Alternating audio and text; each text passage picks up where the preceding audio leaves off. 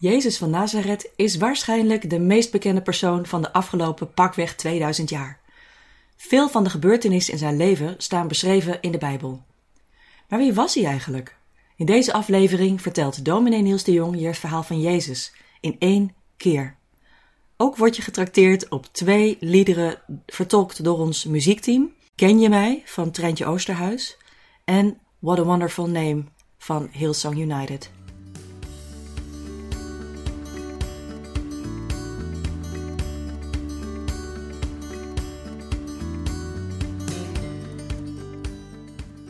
De meest besproken persoon ooit.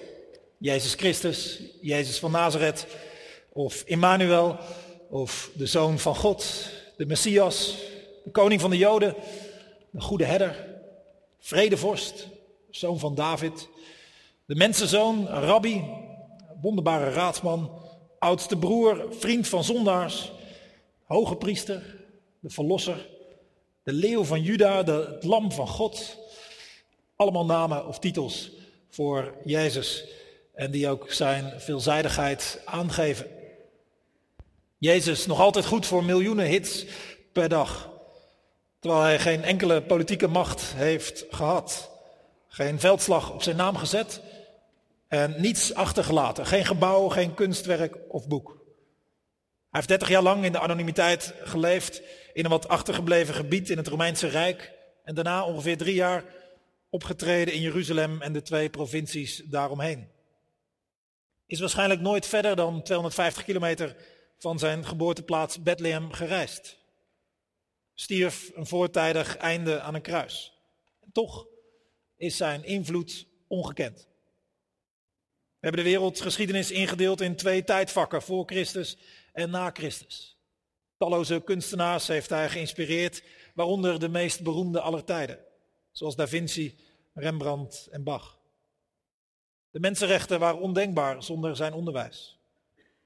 In talloze universiteiten wordt tot op de dag van vandaag zijn betekenis bediscussieerd. Allerlei grote denkers roemen zijn richtlijnen, zijn uitzonderlijk hoge morele maatstaven en de genialiteit van zijn verhalen. Zijn daden hebben de grootste vredestichters van deze wereld, Gandhi, Martin Luther King, geïnspireerd. Zijn executiemiddel, het kruis, kun je in elk continent voortdurend tegenkomen. In allerlei culturen heeft Jezus ingang gevonden, heeft hij mensen geraakt, zijn dingen veranderd. Miljarden mensen noemen zich naar hem, christenen. Zij spellen zijn woorden. Mensen wagen nog steeds hun leven om meer over hem te weten te komen of om iemand anders iets over hem te vertellen. En na zoveel eeuwen is men nog steeds niet uitgepraat en uitgedacht over deze Jezus. En hij is zo extreem veelzijdig, altijd weer verrassend, niet op één noemer te brengen. Uitdagend en prikkelend. Jezus, de meest besproken persoon ooit. Maar er is één probleem met Jezus in de loop der tijden. Iedere tijd en cultuur heeft de neiging om van Jezus iemand te maken die bij de eigen tijd en cultuur past. Enkele voorbeelden, je kunt ze meekijken, kras door elkaar heen. In de middeleeuwen werd Jezus vaak als leidend voorgesteld.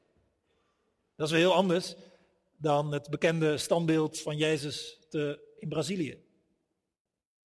Maar in India kun je deze Jezus tegenkomen. In Afrika deze. In China ziet hij er verdacht Chinees uit. In Cuba kwam men met een meer revolutionair type. Volgens wetenschappers is dit echter nog het meest waarschijnlijke. Een gemiddelde man uit die tijd. Maar ja, Jezus was allesbehalve gemiddeld. Dus het is de vraag of zijn uiterlijk dat wel geweest is. Het zijn niet alleen maar plaatjes. Het laat ook zien hoe iedere tijd en cultuur de neiging heeft om Jezus in te kaderen, aan te passen, aan te laten sluiten bij wat men kende. En dat geldt niet alleen voor vroeger tijden of andere culturen, maar ook voor de onze. De meest gangbare afbeelding van Jezus in onze tijd is iets als deze. Blijkbaar zien we in onze tijd Jezus graag als vriendelijke, knappe man die ons bemoedigend aankijkt. Maar je vraagt je af of, of dit dan nu zo'n treffend beeld van Jezus is. Als je bijvoorbeeld deze teksten achter elkaar leest. Hij maakte een zweep van touw en joeg ze allemaal de tempel uit, met hun schapen en runderen. Hij smeet het geld van de wisselaars op de grond en gooide hun tafels omver. Of deze. Wee jullie, schriftgeleerden en fariseeën, jullie lijken op witgepleisterde graven, die er van buiten wel fraai uitzien, maar vol liggen met doodsbeenderen. Of deze. Ook al niet zo vriendelijk, want ik kom een wig drijven tussen een man en zijn vader, tussen dochter en haar moeder, en tussen schoondochter en haar schoonmoeder. Of tenslotte deze, wie niet zijn kruis op zich neemt en mij volgt, is mij niet waard. Jezus is niet altijd de vriendelijke kerel die wij er in onze tijd zo vaak gemaakt van hebben. En dan komen we bij onszelf naar het beeld dat jij en ik van Jezus hebben. Een beeld dat misschien wel overeenkomt met het gangbare beeld in onze cultuur van een aardige, eh, knappe man met lang haar en een baard. Dat is het gangbare beeld, maar het kan natuurlijk bij jou ook weer heel anders zijn. Ik ken ook mensen die bij Jezus altijd denken aan een boos iemand, onaardig en kritisch. Maar zo'n strenge Jezus kun je weer niet rijmen met bijvoorbeeld deze teksten. Als Jezus twee blinde mannen ziet, dan staat er, Jezus kreeg medelijden en raakte hun ogen aan. Meteen konden ze weer zien. Of als hij ziet dat zijn leerlingen bang zijn, wees niet ongerust, maar vertrouw op God en op mij. Of zijn liefde voor hen zou tot het uiterste gaan. En daarna wast hij de voeten van zijn leerlingen. Maar goed, hoe ons beeld van Jezus ook is, hoe het ook gevormd is, waar het ook vandaan komt, waarschijnlijk hebben wij allemaal de neiging om van Jezus iemand te maken die ofwel bij je past, ofwel die te hanteren is, ofwel waarmee je hem makkelijk kunt wegzetten. En ergens kan dit ook niet anders. Wij denken nu eenmaal vanuit ons eigen kader, vanuit waar we behoefte aan hebben, wat we hebben meegekregen. En het is lastig om daar los van te komen. Lastig, maar wel echt nodig. Anders denk je dat je Jezus kent, terwijl je hem maar zeer ten dele blijkt te kennen. En daarom wil ik je vragen om vanmorgen een paar stappen terug te doen en Jezus wat van een afstand te bekijken. En daarbij enig gezond wantrouwen richting jezelf te hebben en je eigen beeld van Jezus. En enig wantrouwen richting mij lijkt me ook goed, want ook ik heb mijn bril op, een culturele bril, de bril van mijn opvoeding, de bril van wat ik gelezen en gezien heb. Onvermijdelijk. Maar misschien kan ik je helpen om dingen van Jezus te zien die jij niet zo had gezien. Al heb je meerdere mensen nodig om meerdere kanten van Jezus te zien, ook uit meerdere culturen en meerdere tijden. Vandaag gaan we in de rol zitten van een, voor een journalist die, die het wat van een afstand bekijkt en een uitgebreid profiel moet opstellen. zoals een journalist het kan doen van een opkomende politicus of een bepaalde leider of, of een kunstenaar. Om zo'n profiel te maken en zo'n persoon recht te doen, kijkt zo'n journalist naar iemands afkomst, naar de meest opvallende dingen uit iemands leven, naar wat iemand gezegd en gedaan heeft, naar wat vriend en vijand over diegene heeft gezegd. En dat zullen wij ook doen. En we hebben daarbij het geluk dat er, zeker voor iemand die circa 2000 jaar geleden geleefd heeft, dat er over al deze dingen volop documentatie beschikbaar is. Dan nog uit verschillende bronnen van verschillende schrijvers, die de toets van historische betrouwbaarheid zeer wel kunnen doorstaan. Want deze documenten zijn bijzonder vroeg ontstaan, relatief heel kort na Jezus' leven, toen er nog allerlei ooggetuigen waren. Ze komen niet uit één hoek, maar uit meerdere hoeken, zelfs van iemand die eerst een fel tegenstander van Jezus was. Mocht je de bronnen niet kennen, dan zou ik zeggen, laat je verrassen. Mocht je deze bronnen al goed kennen, ze meerdere malen gelezen hebben, probeer weer als nieuw, fris naar Jezus te kijken. Misschien zie je dan wel nieuwe dingen, of dingen die je wat vergeten was. Laten we zo'n profiel opstellen en beginnen bij het begin. Wat is zijn afkomst en wat zegt dat? Zijn afkomst was ronduit eenvoudig. Jezus werd geboren bij Jozef en Maria te Bethlehem. Jozef en Maria een jong stel die het niet al te breed hadden. Bovendien zijn ze al jong van huis en haard verdreven en moeten ze zelfs als vluchtelinggezin onderdak zien te vinden in Egypte. Daarna komen ze terecht in Nazareth, waar Jozef en Maria waarschijnlijk ook oorspronkelijk vandaan kwamen. Het verhaal gaat dat Maria zwanger was geworden zonder tussenkomst van Jozef of welke man ook. Dat vonden ze toen al moeilijk te geloven. En daarom zijn er levenslang de roddel en de geruchten gebleven dat er niet, iets niet in de haak was rondom het zwanger worden van Maria. Jezus zou een bastaard zijn. Dertig jaar later gaan daar nog steeds geruchten van rond. Later kreeg Jezus nog een aantal jongere broers en zussen. Tot zijn dertigste is hij hoogstwaarschijnlijk werkzaam geweest in het timmermansbedrijf van zijn vader, Jozef, zijn aardse vader. We hebben maar één betrouwbaar verhaal uit zijn jeugd. Hij bleek als twaalfjarige al bijzonder thuis in de oude boeken, dat wij het Oude Testament noemen. Wat is er te zeggen over Jezus' context, over de dingen van zijn tijd en cultuur? Jezus groeide op in een tijd dat zijn volk bezet werd door de Romeinen. Die Joden, hè, waar Jezus onderdeel van was, die hadden wel een bepaalde uitzonderingspositie weten te verschaffen, maar natuurlijk leden ze onder deze overheersers. Bij veel Joden leefde er de verwachting dat God binnenkort zou ingrijpen via een Messias, een redder. Iemand die in lijn van koning David weer een glorietijd voor het volk Israël zou doen aanbreken. Allerlei oude teksten spraken hierover.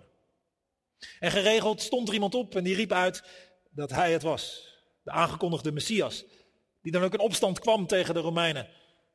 En bijna altijd eindigde dat weer snel en bloedig. Er waren in die tijd allerlei politieke en religieuze partijen en bewegingen Sommige daarvan gooiden op een akkoordje met de Romeinen. Anderen gingen juist voor revolutie. Weer anderen lieten politiek voor wat het was en zochten het in religieuze puurheid. Maar veel veranderen deed er niet. In ieder geval was religie heel belangrijk in de tijd van Jezus. Als er een algemeen dagblad zou bestaan, dan zou er geen sportkatern zijn, maar zou elke dag een katern godsdienstige zaken verschijnen. Iedereen was religieus in die dagen. Al was er nogal discussie over wat de goede manier van godsdienstig zijn was.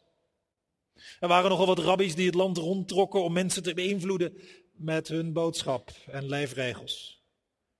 Jezus was ook zo'n rabbi, zou je kunnen zeggen. Vanaf zijn dertigste, de leeftijd waarop een volwassen man als leraar serieus werd genomen. Toen verliet Jezus Nazareth en ging hij rondtrekken. Hij verzamelt ook leerlingen, discipelen om zich heen. Op één na allemaal mensen uit Galilea, de wat achtergebleven provincie van het Israël van die dagen.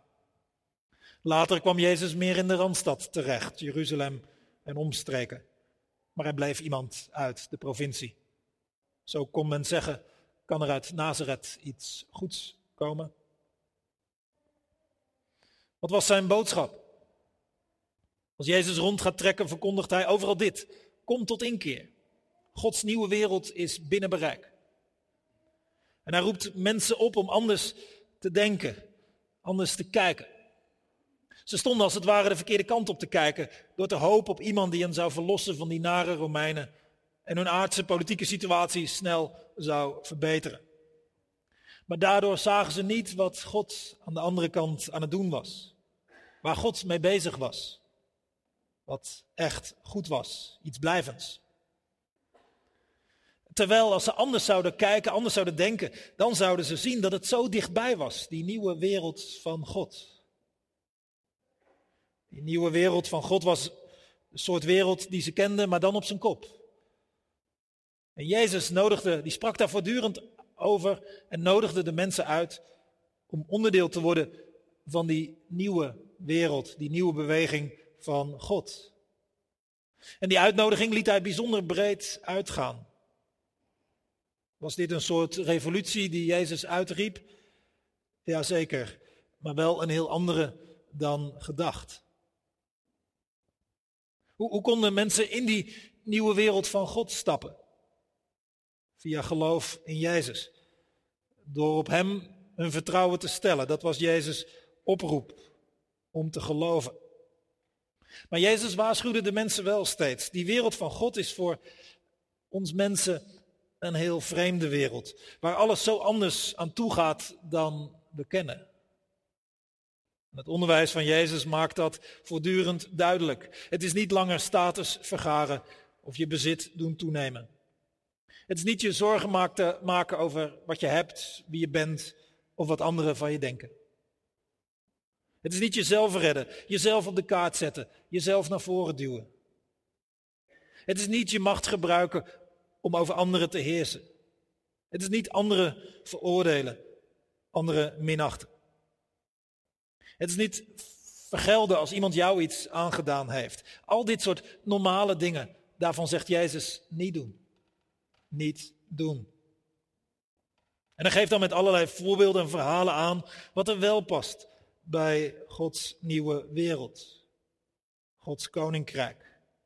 Niet, niet zozeer een verandering van gedrag van de buitenkant, maar verandering van de binnenkant. Het komt vooral op liefde aan. Voor God en de ander tot vijanden toe. Het is een leven van geven. Zoveel als je kunt, tot het pijn doet. Dat is een leven van waarheid, ook als die ongemakkelijk is. Dat is een leven van een streep door je eigen ego. Het is een leven waarin je als mens meer gaat lijken op God.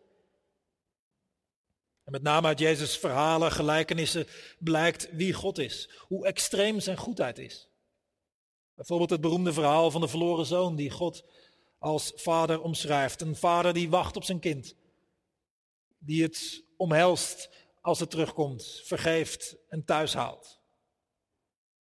Verhalen waar verrassend veel plek is, ook voor mensen die je daar niet zou verwachten bij God. Mensen die op de laatste plaats in de maatschappij staan bijvoorbeeld. Die blijken bij God vooraan te staan. Allemaal verhalen over hoe verrassend goed God is. Hoe ongelooflijk genadig. En de oproep om op God te lijken in deze. En wat deed Jezus? Nou, Jezus hield het niet bij woorden maar ondersteunde zijn boodschap met bijpassende daden. Die daden zou je kunnen samenvatten met over grenzen heen stappen. Hij stapte bijvoorbeeld culturele grenzen over. Door bijvoorbeeld met Samaritanen in die tijd een gehaat volk door de Joden om te gaan. Politieke grenzen respecteerde hij ook niet. Want in zijn gevolg zat links en rechts, zouden wij zeggen. Er zat zowel iemand die het op een akkoordje had gegooid met de Romeinen, als een zeloot die ervoor klaar was om geweld te gebruiken tegen de Romeinen. En de andere volgelingen zaten daar ergens tussenin. Grenzen tussen de seksen, daar ging hij heel anders mee om. Veel rabbies spraken niet eens met vrouwen. Jezus wel. Hij ging ermee om, hielp hen en begon ook zelf het gesprek ermee. Ongekend voor die tijd. Maatschappelijke grenzen ging hij ook over. Hij lag aan de maaltijd bij rijke Joodse leiders. Maar net zo goed riep hij arme, melaatse mensen bij zich. Of bekommerde hij zich om mensen in de goot. Ook bijvoorbeeld op de Sabbat, wat hem op veel kritiek kwam te staan. Ook de grenzen van de natuur, ook die kon hij overgaan. Hij stilde stormen, gaf blinden het zicht weer terug, opende doven de oren, deed verlamde mensen weer opstaan. En we lezen voortdurend dat mensen daarom naar Jezus toe gingen, met hun zieken. Jezus lijkt daar wat gemengde gevoelens over te hebben. Aan de ene kant helpt hij iedere keer weer, geneest hij. Aan de andere kant wil hij dat mensen het niet alleen maar om de wonderen te doen is. Die wonderen zijn voor hem namelijk tekenen. Tekenen van die nieuwe wereld van God. Waar zicht is, waar alles heel is, waar er gezondheid is, waar er vrede is. Waar het kwaad er niet meer is en gebrokenheid ook niet. Waar het gaat volgens Gods bedoelingen. Dat wilde hij vooral laten zien. Wat zei Jezus dan over zichzelf? Die woorden van Jezus die gingen niet alleen over God. Gingen ook niet alleen over mensen. Die gingen ook niet alleen over het leven. die gingen ook voor een groot deel over hemzelf, wie hij was. En Jezus zegt tamelijk extreme dingen over zichzelf. Hij blijkt zichzelf niet zozeer te zien als een inspirator of een influencer of, of wat dan ook. En moet je maar eens indenken. Op, en op het gezicht, een normale man van begin 30 zegt dingen als dit. Ik ben de waarheid. Ik ben het leven. Ik ben degene die er al eerder was als Abraham. Ik ben het eeuwige leven. En ieder die in mij gelooft, ontvangt het eeuwige leven. Hij sprak erover dat het oordeel van de hele wereld aan hem toevertrouwd zou worden. Hij sprak over God als Vader en zei: Niemand komt tot de Vader dan door mij. En hij vraagt mensen voortdurend naar hem toe te komen. Komt allen naar mij, die vermoeid en belast zijn, want ik zal je rust geven.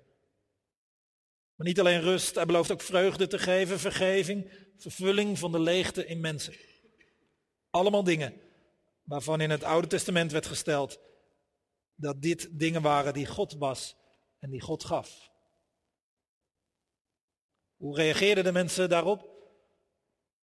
Nou, wat Jezus zei, dat viel lang niet altijd goed. Zeker niet die uitspraken over zichzelf, waarmee hij zich op één lijn stelde met God.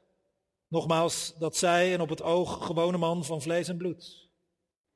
En het was niet zo dat men toen de tijd allemaal goedgelovige mensen waren bij wie dit er gemakkelijk inging. Integendeel, als er één volk was dat uitging van één enkele God, dan waren het de Joden wel. Men reageerde daarom ook heftig op deze uitspraken van Jezus. Dit was voor Joden onmogelijk, ongekend, ongelooflijk. Dat een mens verkondigde dat hij als God was. Dat God in hem zich presenteerde. Nee, men vond dat godslastelijk. Met name de Joodse geleerden laten dit iedere keer weer blijken. En men concludeerde dan dat hij bezeten was van een of andere duistere macht. Zijn familie had een iets mildere conclusie en zei: hij is gek geworden.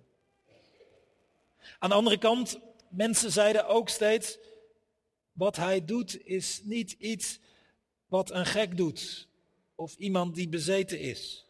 Hij geneest mensen. Hij geeft mensen voedsel. Zijn onderwijs, ja, dat, dat, dat kunnen we niet vergelijken met wat we ooit gehoord hebben. Het heeft een bepaald soort gezag. Dat, dat kennen we niet. Jezus riep dus verdeeldheid op. Hij kreeg applaus en kritiek. Sommige mensen renden op hem af. Anderen konden hem wel schieten. In de regel, zij die aan de kant stonden van de macht, zij die het goed met zichzelf hadden getroffen, zij die naar wereldse maatstaven veel te verliezen hadden, die konden niet veel met Jezus. En, en zij die aan de kant stonden van de samenleving, degene die het overduidelijk verknald hadden, die in de goot lagen zelfs, zij renden het hardst toe naar Jezus, in de regel. En, en, en daartussen, tussen die twee uitersten, stond vaak de gewone man en vrouw, de menigte. En heel vaak lees je dat zij aarzelen. Soms zijn ze belangstellend, dan weer afwijzend. Soms keren ze zich naar hem toe en op andere momenten lopen ze weer bij hem vandaan.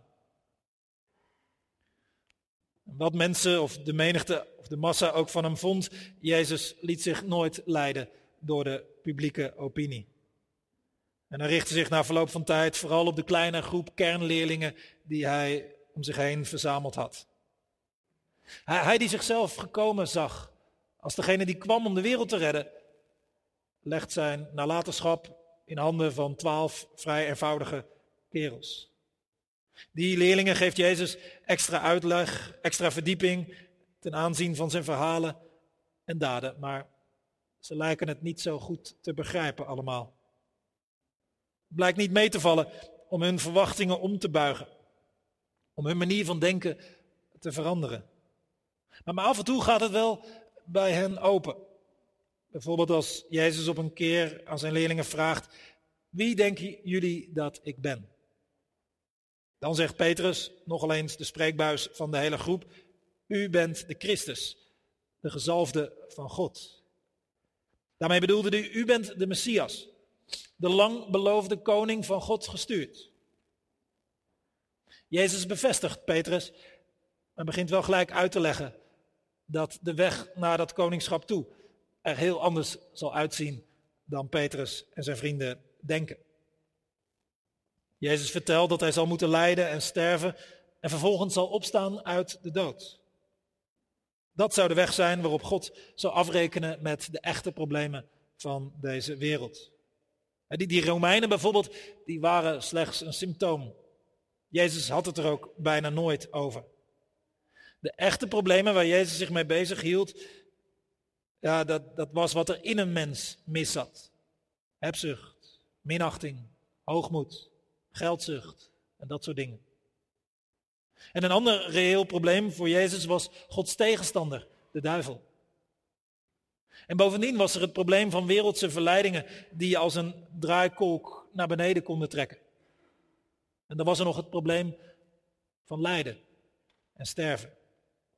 En met die problemen, daar was Jezus voor gekomen.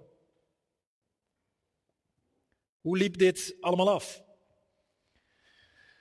Ja, hoe opmerkelijk zijn leven ook was. Achteraf maakten de laatste dagen de meeste indruk.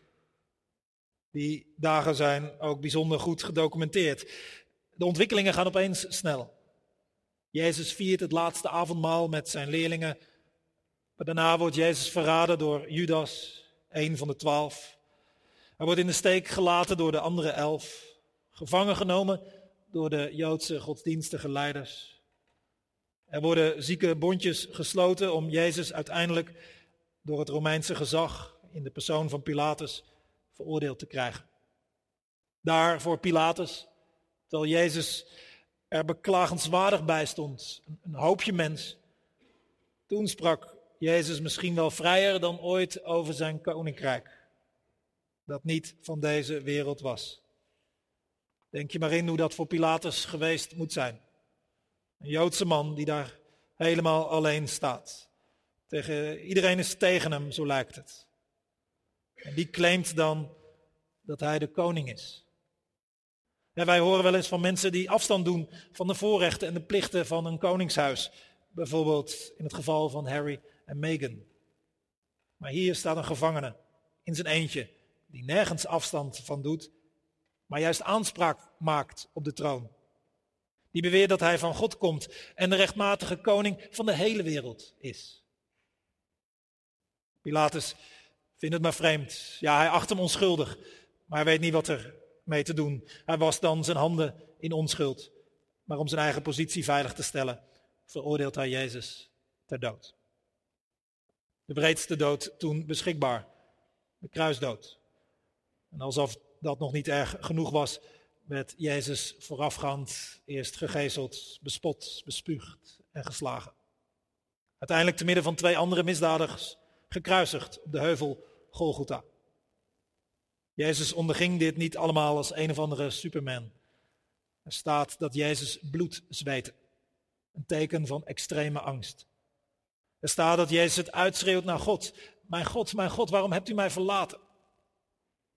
Maar Jezus blijft Gods weg gaan. Hij houdt vol en sterft uiteindelijk na een aantal laatste woorden die bekend zijn geworden als de kruiswoorden. En de bekendste daarvan is, het is volbracht. En hij stierf. Het opmerkelijke is echter dat het verhaal daar niet stopt. Zijn volgelingen dachten van wel en zij waren verslagen. Maar op de derde dag blijkt het graf leeg te zijn. En volgen er ontmoetingen van Jezus met diverse volgelingen op diverse tijdstippen. Geen van zijn volgelingen had er rekening mee gehouden, maar hij blijkt de levende te zijn, opgestaan uit de dood. En daarmee bewijst hij dat zijn claim dat hij de rechtmatige koning van de wereld was, dat hij degene was die alle kwade machten en krachten aankon, zelfs de dood, dat die claim terecht was. En na veertig dagen verdwijnt Jezus dan definitief in de dimensie van God, de hemel genoemd, wat tot op de dag van vandaag herdacht wordt op Hemelvaartsdag. Die opstanding uit de dood, dat maakt alles echt anders. Voor iedereen die sindsdien geleefd heeft. Jezus was dus niet een inspirerend iemand uit het verleden die wat goed advies voor ons had. De claim is sindsdien, deze Jezus is er nog steeds. En hij verandert alles.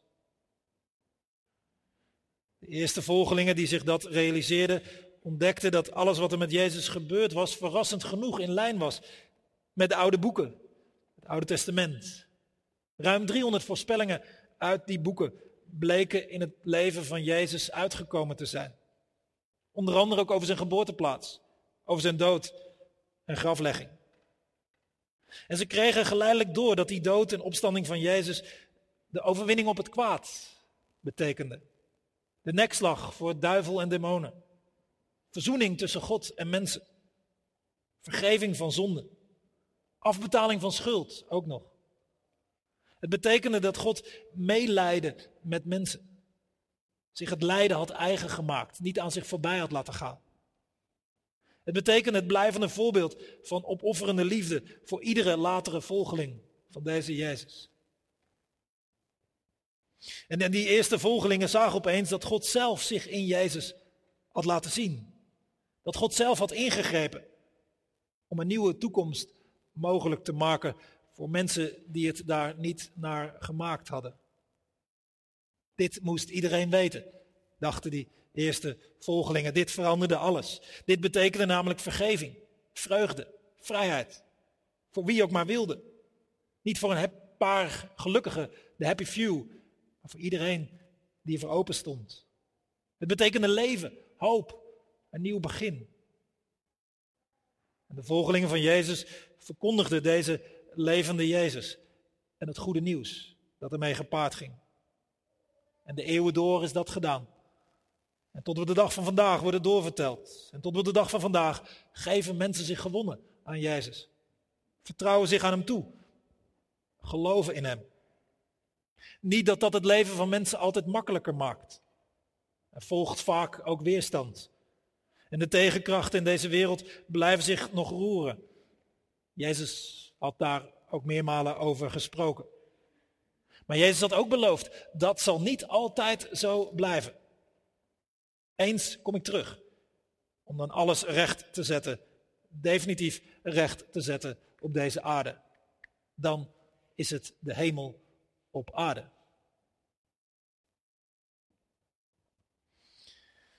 Een heel verhaal. We deden een paar stappen terug, als waren we journalisten, en we gingen op zoek maar een profiel van de hele Jezus. We zagen iemand die je zou kunnen samenvatten met zinnetjes waarin twee dingen steeds worden gezegd.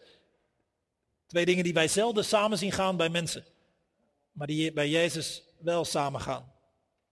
Hij is zo groot, maar nederig. Hij is voor de duivel niet bang, maar overschreeuwt zich nooit. Hij is eerlijk en genadig. Hij laat zich niet manipuleren, wel verraden. Hij is geniaal. En toch de vriend van eenvoudige mensen. Hij is goed, maar niet gek. Hij biedt mensen veiligheid, maar ook zet hij verhoudingen op scherp. Hij slaat geen hulpvraag af, maar niemand kan hem voor zijn of haar karretje spannen. Hij gaf zijn leven, niet voor de mensen die dicht bij hem stonden, maar voor iedereen. Hij ging dood maar werd levend. Er zou nog veel meer te zeggen zijn. Maar laten we dit profiel afsluiten. En ik zou je willen zeggen, wat betreft die journalistenrol, die is volgens mij, als het om Jezus gaat, uiteindelijk niet vol te houden. Jezus is namelijk iemand die iets met ons te maken wil hebben. Die aanspraak maakt op ons leven. Die het persoonlijk maakt en jou en mij vraagt positie in te nemen. En ik denk dat als we hem zo besproken hebben, zo zien dat hij je vraagt, ken je mij? En als je, als je mij kent, wie denk je dan dat ik ben? En hij nodigt je uit. Wie je ook bent, waar je ook staat, wat er ook is gebeurd, wat je ook weet, wat er ook mis is gegaan. Hij nodigt je uit en zegt: Vertrouw maar op mij. Geloof in mij. Geef mij de leiding in je leven.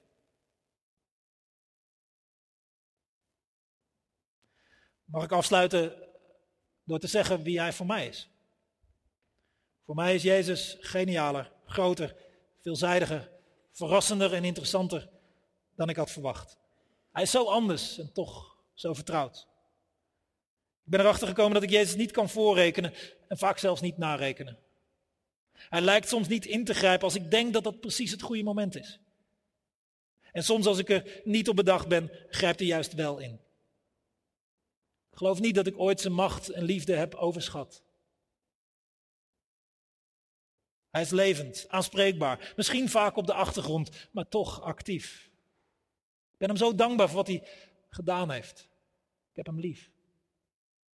Ik dank hem voor zijn vergeving en genade. Ik gun hem iedereen. Hij geeft me meer zicht op kwaad en lijden. Hij geeft me ook meer vreugde. Hij maakt dat ik sommige dingen moeilijker ben gaan vinden. En toch ga ik lichter door het leven. Ik probeer dagelijks aan zijn woorden te houden en ze beter te begrijpen en beter te volgen. En ik merk dat ik daar niet slechter van word. Al blijft er bij mij vallen en opstaan. Maar zonder hem zou ik zoveel cynischer in het leven staan. En ik heb mijn hoop op hem gesteld. Wat betreft mijn toekomst, wat betreft de toekomst van hen die me lief zijn en wat betreft de toekomst van de hele wereld. En ik heb er nog geen seconde spijt van gehad dat ik hem ben gaan volgen. Amen.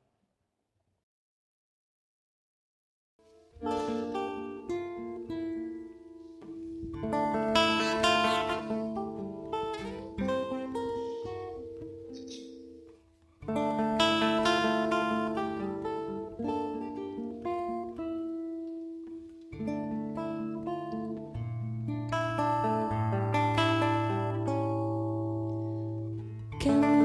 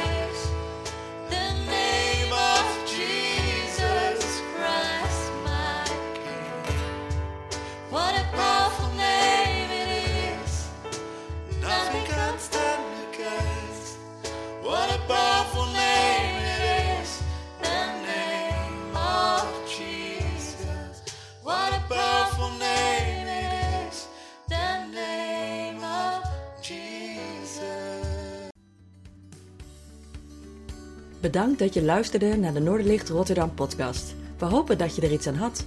Je kunt alle afleveringen beluisteren via Spotify, Apple Podcasts, Google Podcasts en natuurlijk via www.noorderlichtrotterdam.nl. Heb je een verzoek voor een onderwerp of heb je een idee voor een gast in de podcast?